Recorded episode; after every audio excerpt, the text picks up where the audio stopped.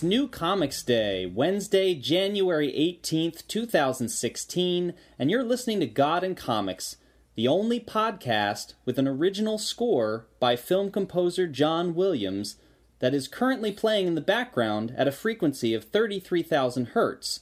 So if you're wondering why your dog is going crazy, now you know. On today's show, we discuss the life and career.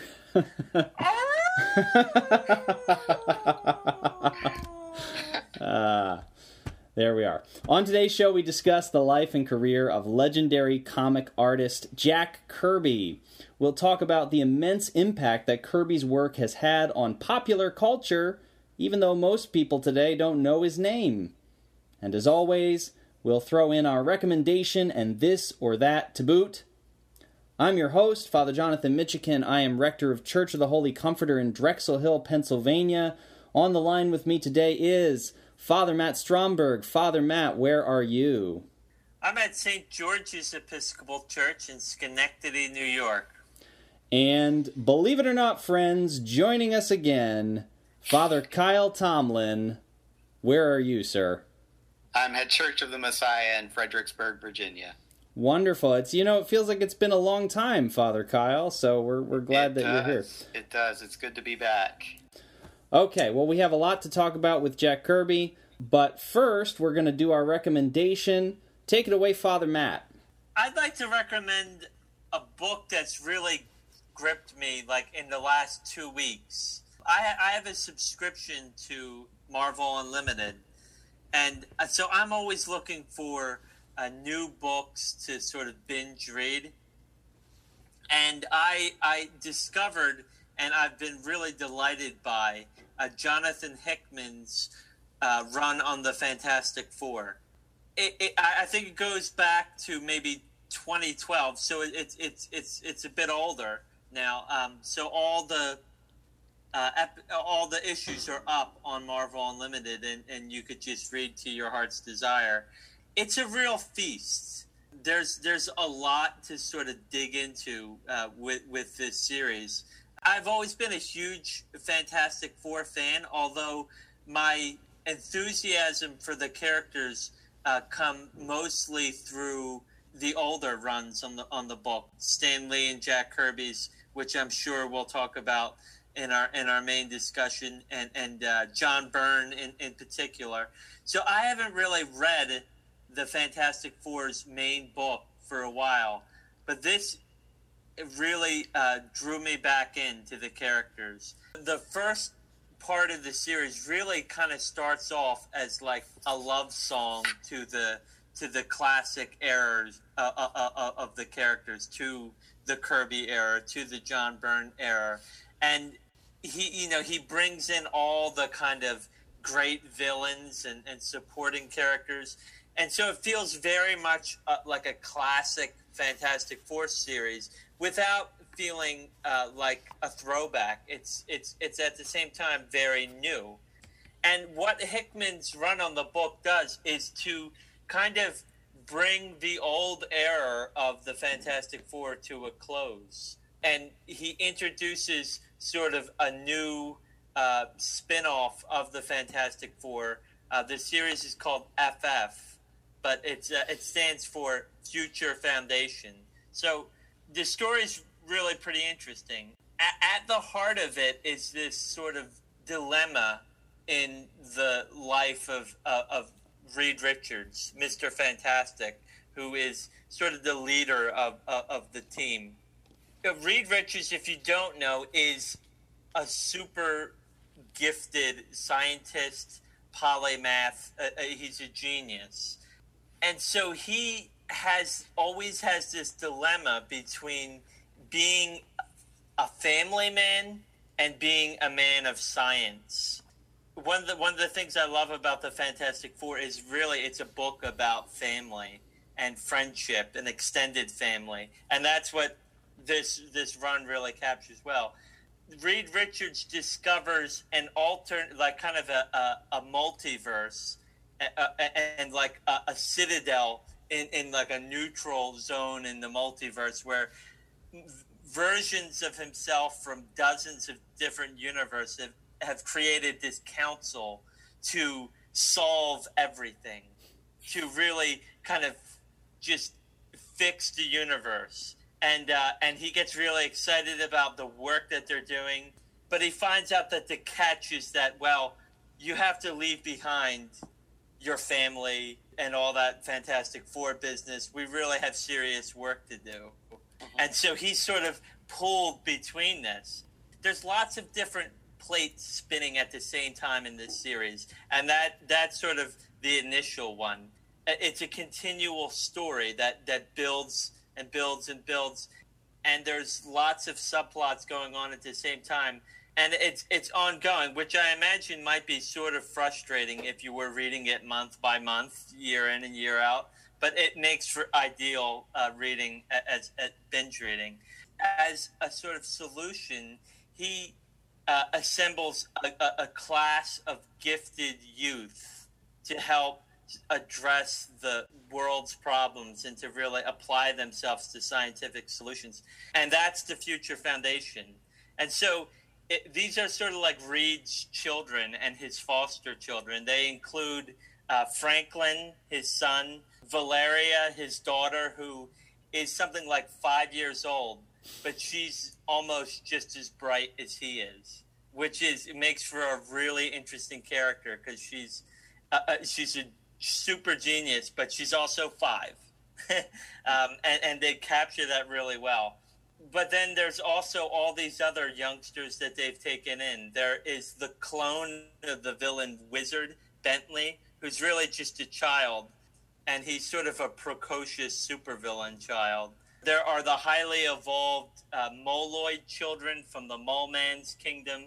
There is the Dragon Man, who is a robot dragon, you know, and so there's this great cast of characters and things really become sort of apocalyptic when Franklin comes from the future to visit his sister Valeria and, and warns him of this impending uh, disaster, this war of the four cities, and and how you know their their only hope lies, uh, surprise, surprise, with Doctor Doom, and, and, and so that sort of starts the main kind of thrust of the series where there there's sort of one cosmic catastrophe after another.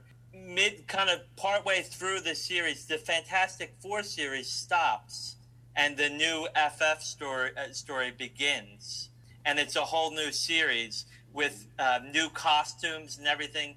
And what I really love about it is Spider-Man joins the fun. Yeah. Spider-Man finally becomes a member of the Fantastic Four. You remember that in the first Spider-Man comic, he tried to join the Fantastic Four and was turned down. And uh, and Spider-Man's Fantastic Four suit looks awesome.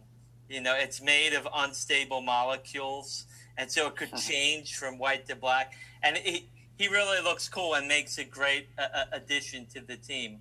So, I mean, I, I could go on and on. It's a little hard to even, you know, articulate how epic the storyline is, but it really is quite compelling, very exciting reading in the classic Marvel Comics Fantastic Four, you know, mold. So uh, definitely check this one out. And I, I don't bother getting the omnibuses. Just uh, get a subscription to Marvel Unlimited because that's I think that's the best way to read this and the cheapest and most affordable.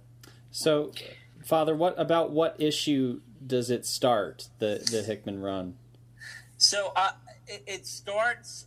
I think it was uh, issue five seventy, around there, five seventy, and then it goes up to five eighty eight, and the Fantastic Four series ends, and then you know scroll through your your Marvel Unlimited, find the FF series where that starts, and then that goes to about issue twelve right? Okay. And so this this is my one beef. It, it, it's it's it's kind of unnecessarily complicated the way they did this, and then the Fantastic Four series starts up again, and suddenly it's issue six hundred, and then right right. So uh-huh. it's confusing, and then you have two separate series running kind of concurrently, but they're really the same story. So you kind of have to read them like alternating between the FF and the Fantastic Four series, which is my, my one beef about it would, would be that. But uh, I, I found a little guide to the reading order that uh, online, and I'm sure there's many of them you could that you could Well- a- assist you in your reading. Father Matt, why don't we do this? Let's post a link on the episode page to that reading guide because I think that would Sure. help a lot of people. So, Yeah, yeah, I, I, I definitely will. well, thank you for that recommendation, uh, Father Matt. That's a good one, and especially today as we transition into our discussion about Jack Kirby. Jack Kirby was born Jack Kurtzberg in 1917. He lived until 1994, and in between, he was not just an artist.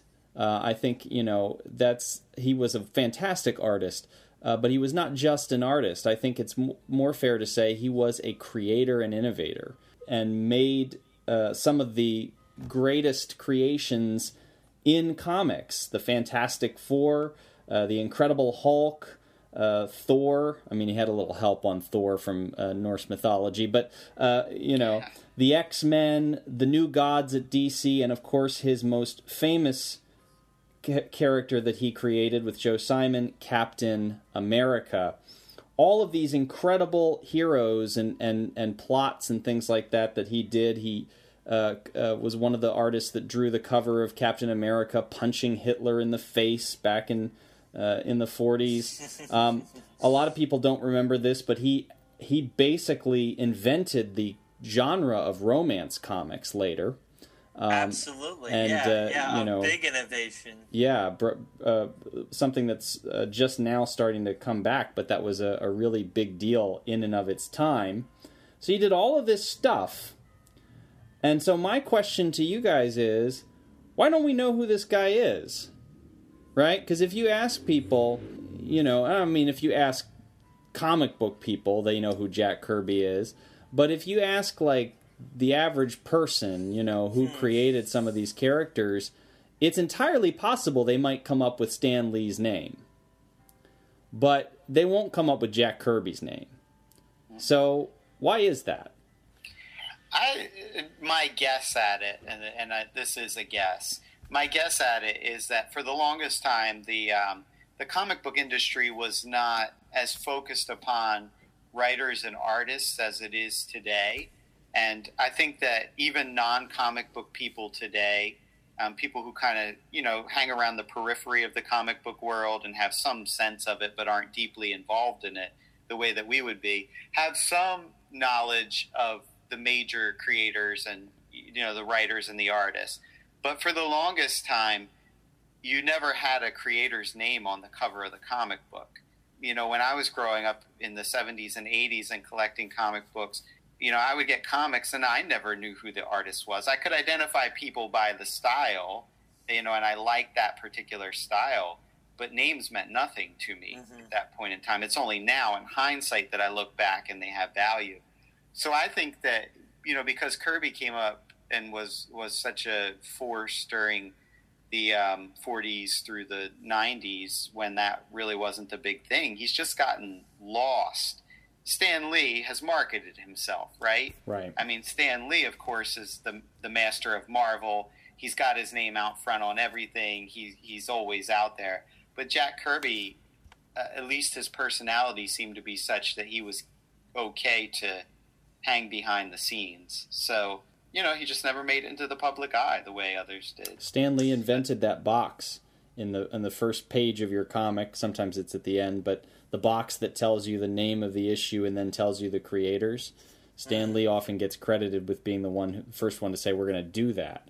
Oh, Um, really? So you know, I, I can I can see why, without taking anything away from Stan Lee, who is you know Yeah. an important uh, figure and creator in his own right, but I can see how so much gets asso- associated with Stan Lee. It's, it's true because I think Stan Lee Stanley was more than just the writer. He was sort of the you know the he was the editor you know uh, uh, of Marvel Comics, and he was sort of the uh, public face of Marvel Comics. And, uh, you know, it, talking about creative uh, comics, I, I, think it's not really, or creator owned comic books, rather. It's really not until um, around the, the 90s with Image Comics, uh, where you had these all these rock star comic book artists from from Marvel, like Rob Liefeld, Erik Larsen, Todd McFarlane, Jim Lee. Uh, the the artists started to be a big deal, and they started to really push for creative rights, creator control, and recognition. There really was a change that happened, but Jack Kirby was the the original like comic book artist rock star. mm-hmm. I, I, mean, uh, really, it, he he was a force of nature from the earliest days of, of superhero comics up until the present, where his name is still, uh, you know, among cre- uh, comic book enthusiasts and comic book artists and creators. I mean, he's acknowledged. He's the king. He's Jack Kirby. But this uh, lack of respect sort of follows Kirby throughout his career. You know, he, he kind of bounces back and forth from DC to Marvel and, and, and, and you know, uh, changes the landscape in both companies. But he, he sort of, he's never really kind of gotten the respect uh, that he, he really deserved. Part of what makes Kirby so great, we'll talk about his actual artistic style here in a minute. But I think part of what makes Kirby so great is not just that he can draw well. You know, a lot of people can draw well, but he is a great storyteller. Mm-hmm. And is able to use his ability to tell a great story. And especially when you start to think about in that era when Marvel starts to really explode with growth under Stan Lee, and of course, Stan Lee invents the Marvel method. Well, what is the Marvel method? Well, the Marvel method is how they were able to have, you know, it's how Stan Lee's able to write like 100 issues a year or, or whatever it was he was writing, um, is because basically Stan Lee would get together with an artist, and uh, so let's say it's Jack Kirby, gets together with Kirby, and they start talking about an idea. Maybe Stan has the idea, although if you read some of the things that he said, uh, oftentimes the idea might even come from Kirby first. So they get a basic idea, a basic plot together, and then Stan says, okay, go draw that. Kirby goes, draws an entire issue, comes back to Stan, says, here's what happened in the issue, panel by panel, gives him instructions on it, and then Stan Lee comes and fills in the dialogue and the bubbles that are already there. Now, Stan Lee's dialogue is kind of iconic, if corny, but Kirby is a major storytelling force there. It's not he's not just you know the guy who's who's uh, setting up the shots that Stan Lee is calling uh, he is in many ways driving the plot of what's happening in those books and those stories, which is part of how he ends up creating some of the characters he does. So I was reading through one of these exchanges in an interview with Stan Lee, and he was talking about how he'd basically said to Kirby, "You know, I want." Uh, I want something. I think you know, thinking about with um, with the Fantastic Four and with some of these characters. I want something where they basically interact with a with God or with a God, uh, and that's about as far as they had gotten. And that leads to Kirby coming up with Galactus. And with the beginning of the sort of Silver Surfer mythos and everything like that. Well, and, and with the Silver Surfer, I mean, mm-hmm. the Silver Surfer just sort of appeared in Jack Kirby's pages. Mm-hmm. And Stan Lee says, Who is that? and, and, and, well, Jack Kirby, well, you know, uh, he needs a herald right? You know, he needs right. someone to. You don't think uh, someone as big time as Galactus is going to do all his legwork himself? And, and I mean, for both Jack and Stan, the Silver Surfer became one of their uh, favorite characters, mm-hmm. um, and it became a major kind of battleground for them as well. Yeah, I mean, it's a bonkers idea, isn't it? Like, ah, well, I, we'll have this guy. He's totally silver. He rides around on a surfboard in space. Yeah, it can only have sprung from the mad genius of Jack Kirby. Mhm. Well, it is interesting that you know that that Marvel method in comparison with how things are done today, and you can really see in that what a force Jack Kirby was, and the other artists at Marvel then by common practice. But you look at today, and I've been reading a lot of Astro City re- recently in the graphic novel forms, and occasionally in the back there'll be like one of Kurt Busiek's um, his scripts and you can see that he writes out his scripts in a movie fashion like everything's Mhm. detailed in terms of the characters will move here and they'll do this and this is what they'll say but this marvel method is completely flipped around Mhm. so it's giving the artist a lot more control over where things are going and that you know heightens the importance of someone like jack kirby Yeah, I think that's the shift that starts to take place in the 80s, really, because that's the sort of like the style of, of an Alan Moore, for instance, is to mm-hmm. write out everything with absolute detail. And so the artist, rather than being the creator of the story in the mo- you know in the movie of the comic book almost becomes more like the director or you know because because he's setting up the shots basically. Right. With, with But- Alan Moore, he even does pencil layouts Mhm. like for his scripts. I, I, remember seeing his drawings for the Violator when he was writing uh, that Mhm. book, and I mean, I almost I liked Alan Moore's drawings better than the ones in the in, Well- in the comic book. and and Moore is I think sort of the extreme end of this in terms of how much detail he puts in and and uh, in terms of directing what happens uh, in the art. But he's by far not the only example. I mean, Geoff Johns does what you're talking about too. He draws sort of sketch panels that he sends to to the artists he works with as well. So I think that's it's become a much more writer driven. This is going to sound like a weird analogy, but I almost feel like it's it's it's similar to the flip that's happened between artist and writer in comics is almost similar to the flip that's happened between DJ and MC in hip hop.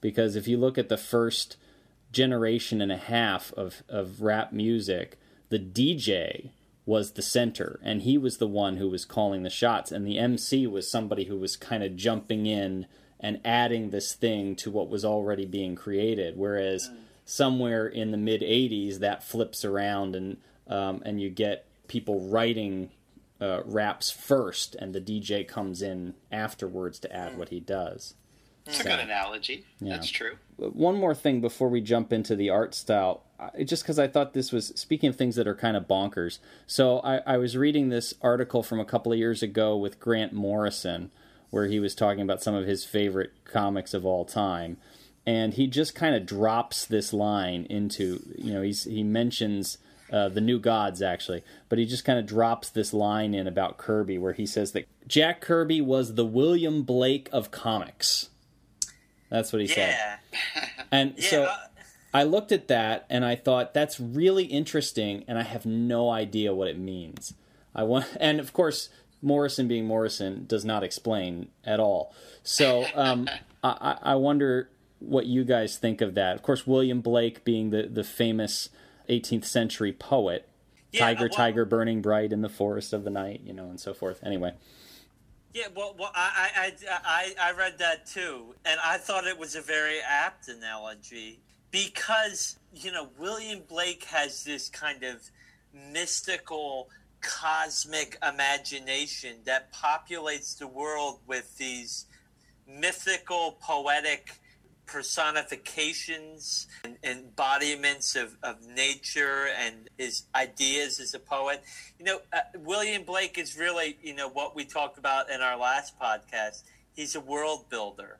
And Jack Kirby is that kind of, I, he's a mystic visionary. He his his vision is is one that's if you're really going to look for comparisons, you need to go to mythology and, and these sort of visionaries like like William Blake. He sees something that's you know truly kind of it's mythical in scope. I, I don't know how else to say it. You know, he he makes new gods. um, he's a myth maker. He's a world builder. That's what Kirby does. So I think the comparison with Blake is is very is very on target. And, and, there could be elements as well in Morrison's quote with regard to that. That you know the the fact that Blake's a poet. There is something poetic about Jack Kirby's art, and I don't know how to define that. I'm sitting here trying to think of how you how we actually put that into concrete terms, and I guess it's just too experiential for me to put it into any kind of language other than to say for me in just looking at Jack Kirby's art, I feel there's something poetic about it. Yeah, po- poetic, and, you know, not that Jack Kirby was a great writer, because he really wasn't, but he he he told uh, he painted just a, a, story on this kind of grand cosmic scale. It's very uh, he, he's very much a visionary. I mean, where where is this stuff coming from? it's almost like he's channeling some sort of you know pop culture muse or something. I, it feels almost. Uh, I mean, not to be ir- irreverent, but it feels almost like inspired. You know, channeled from another universe or something like that. I found this quote interesting. So apparently, there's a, a Jack Kirby museum that is uh, in New York now. I did not know this, but when I was getting ready for the show and googling around, I found it and they have a little biography, of course, of Jack Kirby on their page. But I, I found this paragraph that talks about his burgeoning style of art really interesting. They say his storytelling sense grew, uh, and it was to be important, for it was most likely what led the youthful Kirby into comics instead of into serious illustration.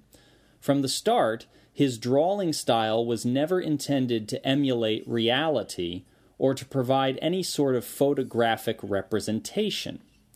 Rather, it was to tell exciting, interesting stories. The Kirby conception of anatomy, for example, defies all manner of real physiology. It does, however, perfectly convey the idea of figures in motion a semi realistic caricature, realistic to be identifiable, and exaggerated for effect. That's good because that, that's probably the language that I was searching for in terms of saying there was something poetic about his artist mm-hmm. artistry. Well, and it's interesting too because I read that and I thought about it a little bit, and I thought, especially the example that they use there of anatomy, and I thought, by God, they're right. Because if you think of like early Superman, Batman stories, and so forth, you don't have the exaggerated physique that kind of appears with Captain America, um, and only gets more so, you know, w- once we get to the '60s and so forth. And so I don't know if Kirby is alone responsible for that. It may be others who were too, but you do start to get that like crazy, you know. He doesn't have a six pack. He has a twelve pack kind of a um, you know structure on these guys, and yet you never question it. No, you know, no. right. Well, because it, it hangs together so beautifully. Mm-hmm. I mean, I, just in, in, preparation for, for for our talk, I was looking back at some of Jack Kirby's artwork. I really think, I mean, you know, his his work from the '60s is pro- eh, with Stan Lee is probably the most celebrated, but I, I really think that Jack Kirby reaches his peak as an artist in the 70s that it just becomes so uh, uh, iconic the the the interplay of, of, of you know shadow and shape he makes these machines and and these landscapes yeah. that are just I mean, they, they could be out of a cubist painting. They don't exist in, in this reality at all, but but they're they're so just dynamic. One thing that Kirby's really well known for, just something that is immediately recognizable as Kirby, is what they call the Kirby crackle. You know what the Kirby crackle is? He does these fields of energy um, ah. and, and, then yeah. you know it's they, they float through space, you know, and they're made up of these black kind of masses. You know, it's depicting something that's almost like on a spiritual or mystical plane. I mean, you could just feel this power that just emanates from the page. You know, when when Galactus, you know, uh, you know, is is is you know floating above the Earth, or Annihilus is you know flying out of the negative zone, and there's just this energy. I mean, it, it, what is it? It's it, you know, it just it's it's Kirby Crackle. I, I don't I don't really know what it is, but it just you know you know what it is, and you feel its power. It almost makes me wish that I could see what Kirby would do with the kind of artistic tools that are available now because it was like his brain was so far ahead of everybody else's.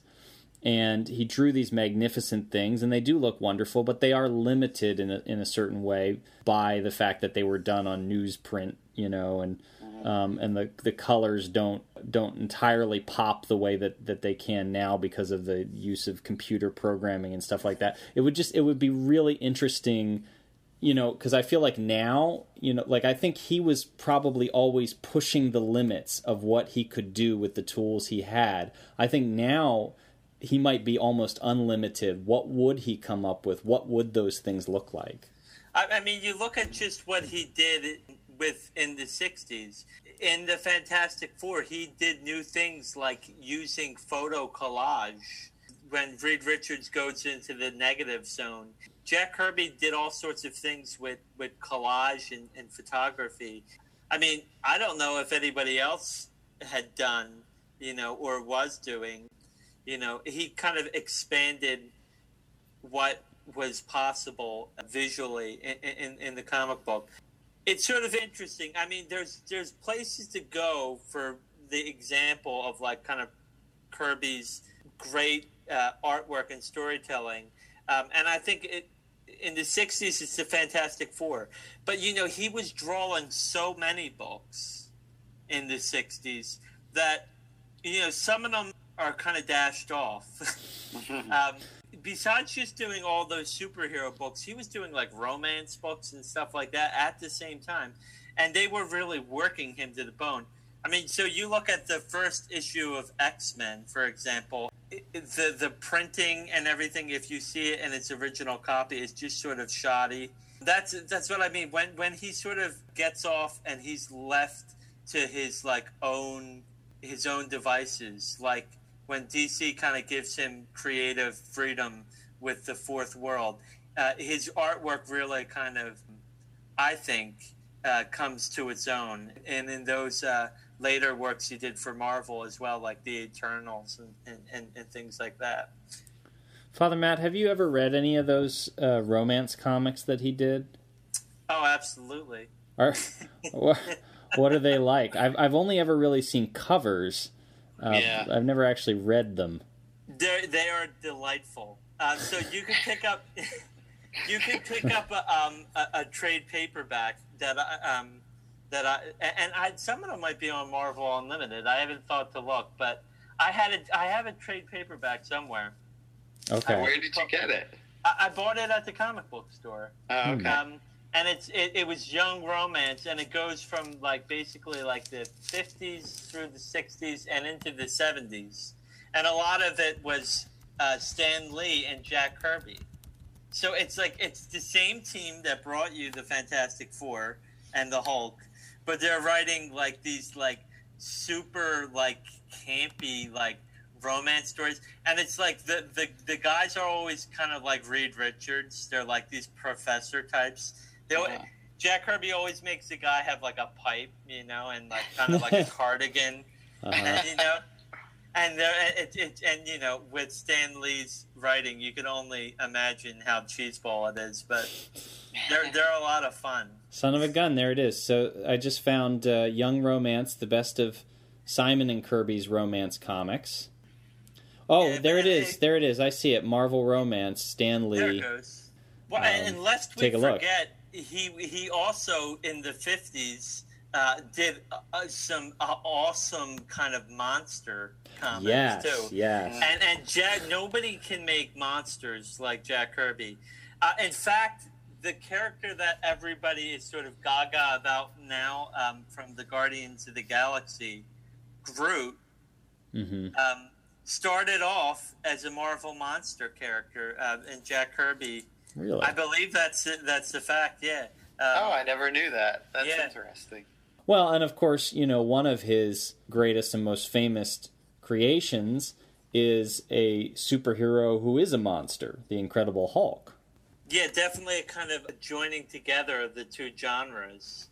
And the Fantastic Four it, it started off as sort of a joining together of the sci-fi genre and, and the superhero genre. So the Fantastic Four is a little bit similar to another creation of Jack Kirby's from earlier. I, I believe it's earlier, the Challengers of the Unknown, which are sort of like a team of scientists that go out and expre- explore uh, strange new worlds and, and, and things like that. Which, you know, also brings us to Jack Kirby's influence outside uh, of, of the comic book world.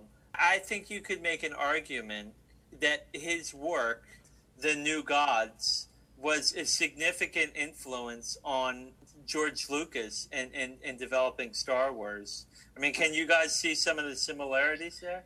Yeah, certainly. Now that you say it, yeah. Has Lucas said that anywhere? That he's did he read those books or? I, I, yeah, I, I don't know if Lucas has said it, but certainly uh, people who uh, um, who he kind of pitched the idea to. Um, I remember reading someone saying um, that their initial initial impression was, "Yeah, that sounds a little bit like the New Gods."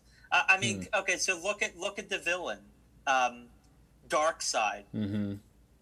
Um, and, No, yeah, and- well, and, yeah, and and and, um, and Orion, who um, you know doesn't realize that he's Darkseid's son. mm-hmm, hmm mm-hmm. Um, and, I mean, and, and it kind of has this you know Jungian mythical scope to it, epic. I mean, and then maybe the most blatant thing is the source Mm. in, in, in the new gods you know which is the source of orion's power you know it's it's it's sort of the quasi mystical force that that exists in the new gods universe you know it, it, the Highfather is sort of like a, a, a priest of the uh, of the force or the source rather.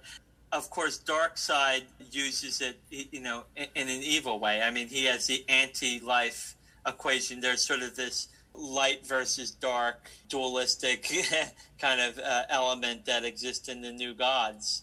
The characters in the new gods uh, i mean their names are, are like some of them come directly from mythology orion you Mhm. know it's sort of a, a name from mythology but also the bible uh, the high father it, it, it looks like moses he has a magic staff like moses the source writes its messages with its finger upon a wall like in, in, in the book of daniel Mm. um, we you have characters with names like Isaiah. You ha- but he also is borrowing from Shakespeare, uh, The Tempest. Uh, the character Kalibak is sort of very similar to the uh, figure of Caliban in, in, in Shakespeare's Tempest. Um, but you know his initial idea for the new gods, which you know, as long as we're talking about it, it's probably one of my favorite things that Jack Kirby's ever done. And its scope was just too big. It just couldn't be contained for for the the comic book. You know, he's he's borrowing for all, all, through, and he initially thought about it as a story in the Marvel universe. It so it kind of begins with the death of the old gods.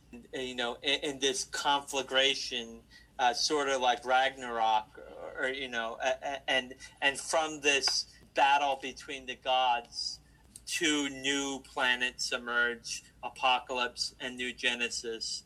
So you know, it has this kind of huge biblical scope. I mean, this story, this story almost begins like Genesis, like in the beginning. You know, um, it's it's it's biblical in its scope and its its its its proportions. It's it's just really a, a, a fantastic series, and it's like he barely got started with this epic tale before it got canceled. Yeah, And it wasn't very well received initially. no, it was Gone not. On to have a massive impact on DC's whole future, right? I mean, the way that the Darkseid and Mister Miracle and Orion have gone on to play roles and Barda. I was going to say, Barda. let's not forget Big Barda. yeah, all um, of them have gone on to have such an important part in DC's world. Mm-hmm. It's it's just a testimony to his creation that even though it didn't, it wasn't initially received well, it, it's had a lingering effect. There are other things we could explore too. You know, the the kind of breakup that he had with Marvel, which wasn't entirely amicable, at least at the time, and that kind of thing. But I'd be more interested, you know, everybody, people can Google that stuff. I'd be more interested to hear just personally from you guys what, uh, in terms of Kirby's creations, what have been the most impactful to you? Maybe Father Kyle, you want to um, start with you? Yeah, I I mean I would say that the biggest character that Kirby had a hand in creating that's that's been impactful for me has been the Silver Surfer. He's always been one of my favorite characters and Kirby and Stan Lee's initial take on him was very different from what he became under um, Stan Lee and John Buscema later, and then under John Byrne and and later writers, of course, all the way up to Dan Slott today. But um, you know, very early on, Silver Surfer's character was a uh, lot more of an Old Testament prophet type of a figure.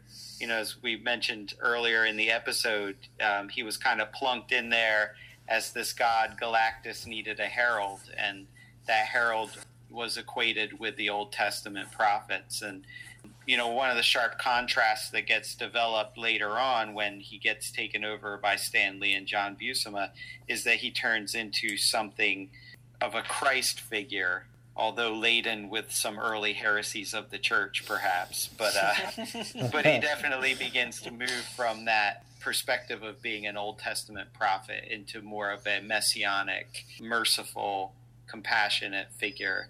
But you know, I think that that early work they've done has really shaped the character in some interesting ways and had a big impact on me. And um, without a doubt, I would say just by virtue of his own creation, uh, Captain America has had a huge impact in my own comic book interest. And um, I'm only now kind of going backwards and discovering some of the 1940s Captain America stuff because it's been made available through Marvel Unlimited. I feel like we're plugging Marvel Unlimited today, but go ahead and uh, subscribe. Yeah. If anyone at Marvel, if anyone at Marvel would like to uh, give us free subscriptions for the next year, that's right. That you know, that would be one. We wouldn't say no. uh, Father Matt, how about you? Well, I mean, I already talked at length about the new gods. That really captured my imagination. Um, and I already talked about the Fantastic Four. I mean, one of the Marvel's best stories ever has to be the original story with Galactus. And, and Father Kyle talked about that in, in connection uh, with the Silver Surfer.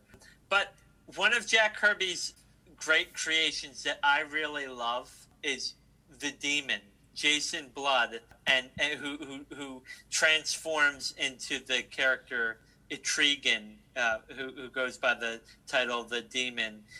I, I, I love those old uh, Kirby comic books of the Demon. I, I remember going to um, you know flea markets and things and just buying back issues of that and just being completely just captivated by that you know, and the way he he brings in the Arthurian mythos through that, and, and the demon who who went on to be a pretty big character in the Marvel universe and was written by people like Alan Moore and Matt Wagner did a great series on, on the demon.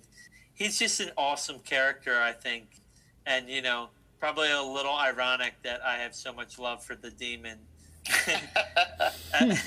but uh, but also the Black Panther. I mean, you know, as, as, as far as we're talking about Jack Kirby's innovations, the first black superhero, I mean, it comes from Jack Kirby and Stan Lee. But uh, Jack Kirby actually wrote the Black Panther. Uh, when he returned to Marvel in, in, in, the 70s.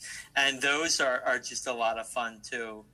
Just the way that he draws the Wakandan uh, nation with its kind of combination of like traditional African culture and like you know super advanced technology, which is just a perfect brew for Jack Kirby.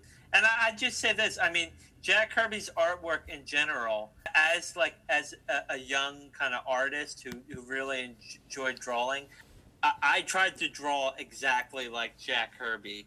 You know, when when I was a kid and you know i could pull off a pretty you know decent imitation.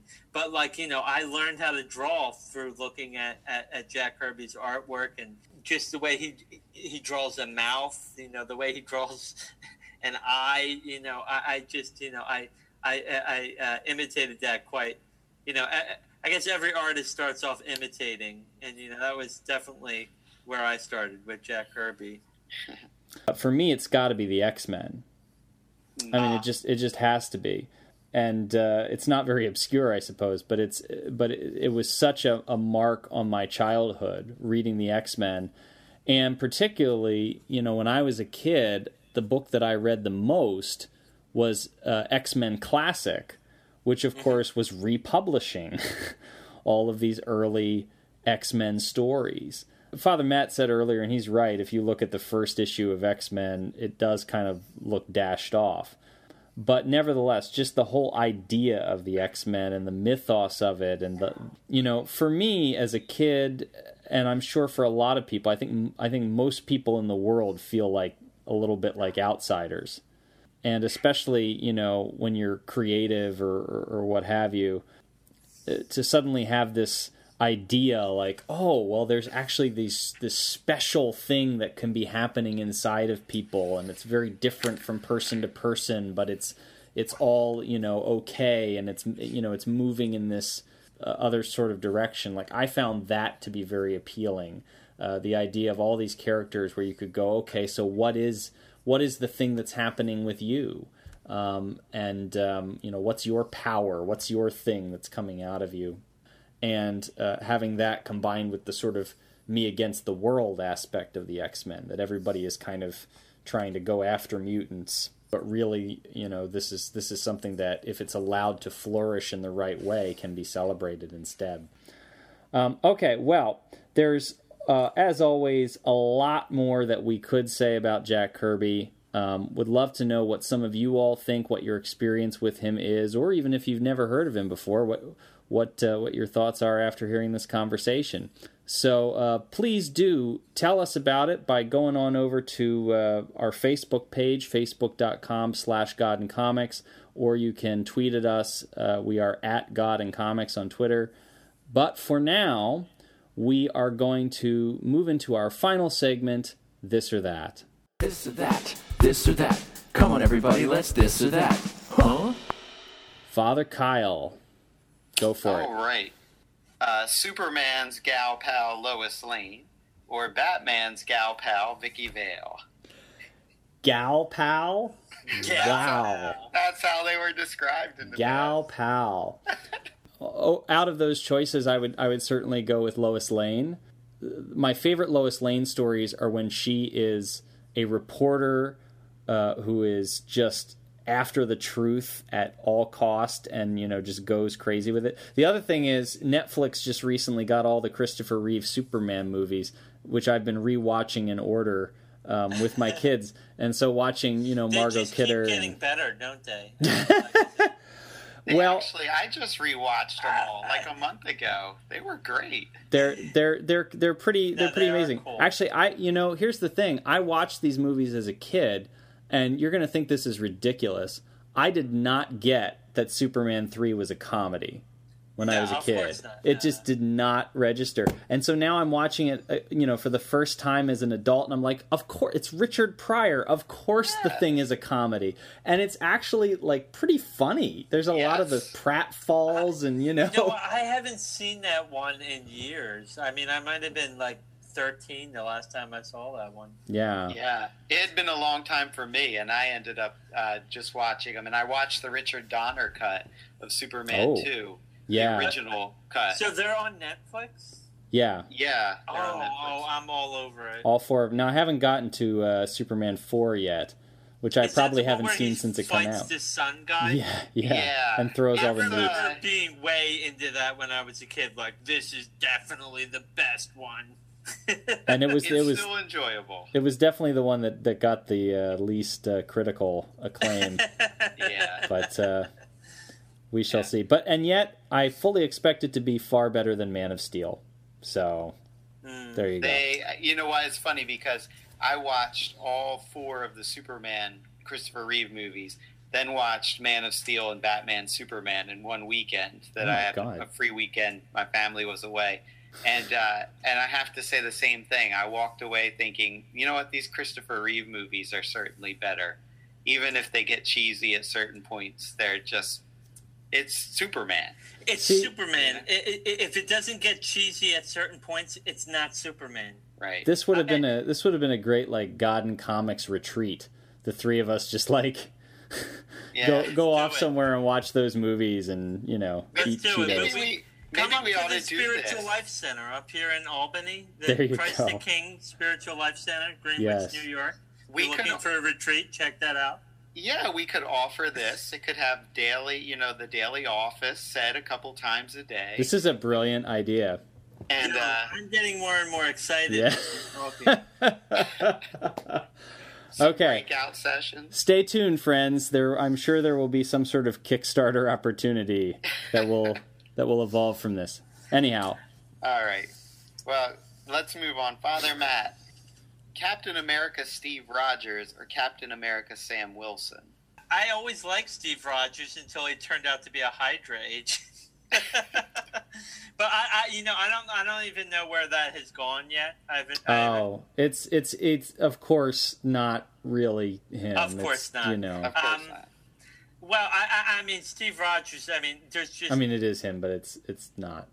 yeah, yeah, sure. I don't want to give Oh, away too much. I'm but- sure. I knew. Yeah. I mean, of course. But um, yeah. I mean, there's just more to draw from from Steve Rogers. I mean, Sam Wilson's pretty, pretty new in the role of Captain America.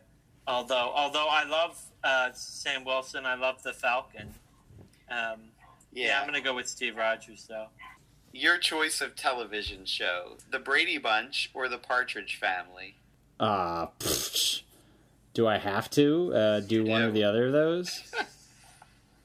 um, I guess the Brady Bunch. I don't know. Not a fan of either. Not really. No. The Brady Bunch is the wise choice. I just binge watched the entire series of The Brady Bunch while You I had the didn't. flu. I did. wow. Okay. It's just Marsha, Marsha. wholesome, wholesome, mindless entertainment. Well, given my my unnatural love of Murder She Wrote, I suppose I can't judge you too harshly. That's right. Father Matt, uh, this is in reference to television again. The Batman 66 show or the Wonder Woman 77 show? Probably Batman '66. I, mean, I remember seeing the Wonder Woman show when when it was in syndication, but not quite as religiously and as, frequently. It doesn't loom in my memory quite as strongly as as the Batman '66, which you know was just a staple of of my childhood. Al- Although I, I, I, I- went back and watched pilot episode of the original Wonder Woman, which was streaming for free on Amazon, and uh, and watched it with my with my daughter, and, and we really loved it, and uh, we're, we're hoping to get the the DVD set to watch the the whole series over again. So, So I have I have all three seasons of Wonder Woman on DVD, and I have the whole um, Batman '66 series on on Blu-ray. So um, that there th- that's our retreat. There you go. Good choice. You go. I'm up for that. The uh, you know DC is right now. Um, they've done it as a digital first, but it's coming out in um, print form this month. Uh, crossover that's Batman 66 and Wonder Woman 77. nice, Yeah, oh, cool. nice. yeah. I'm looking forward to that. And they they're also they're doing a Dynamite series now that's um, Wonder Woman meets the Bionic Woman. Oh, cool. Dynamite and DC together. All right, Father Jonathan. Saint Augustine or Saint Augustine or Saint Jerome? I thought for a minute it was going to be Saint Augustine or Saint Augustine, which would have been interesting. I would, I guess, Saint Augustine. I would go with Saint Augustine. Any particular reason? Both great figures in the church. Um, I think Saint Augustine uh, had the ultimately had the greater impact. Um, really, the basis for a tremendous amount of um, Western theology. Plus, he's the um, the doctor of love, um, which sounds like a you know late night DJ on a um, smooth uh, jazz station or something. But uh, yeah, there you go. Yeah. Now entering the pulpit, the doctor. The of love. doctor of love. Doctor Love. Um, uh, although, have have you heard the Dion uh, song "The Thunderer," which is a, a, a tribute to Saint Jerome? No. Oh, it, it's great. Saint Jerome, the great name caller. we have to put a link up to that. Oh, Yes. you cer- certainly do. All right, uh, Father Matt, chocolate chip mint ice cream or Rocky Road ice cream? Chocolate chip mint ice cream, which uh, is a longtime favorite of mine uh, from when I was a kid, mostly because it was green. All right, Father Jonathan, Blue Beetle or Booster Gold? Um, Blue Beetle, Why do you say that? because Booster Gold is a ridiculous character.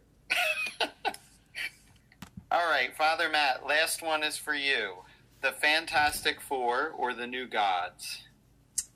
Oh, uh, probably the Fantastic Four, if only because their their their characters are, are sort of um, more enduring a- a- a- as you know as personalities. All right, that's all I got for you today. Okay, well then that's all we've got for our, our episode. But be sure, especially because we mentioned a lot of uh, great stuff this time around, be sure to head on over to our website, godandcomics.com, and you click on the God and Comics podcast link and look at the show page. We always put links up there to uh, all of the rad stuff that we talk about, and today will be no exception. So you can find out a lot more great stuff there and re listen to the show there.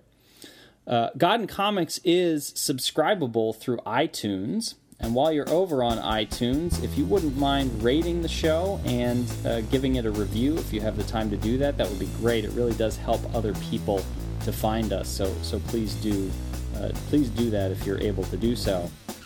Our theme music, which you are hopefully banging your head to right this very minute, is by Father Paul Wheatley, whose own unbelievable physique uh, was, in fact, the model for which Captain America was based all those years ago. Until next time, I'm Father Jonathan Mitchican, I'm Father Kyle Tomlin. I'm Father Matt Strenberg. and we'll see ya.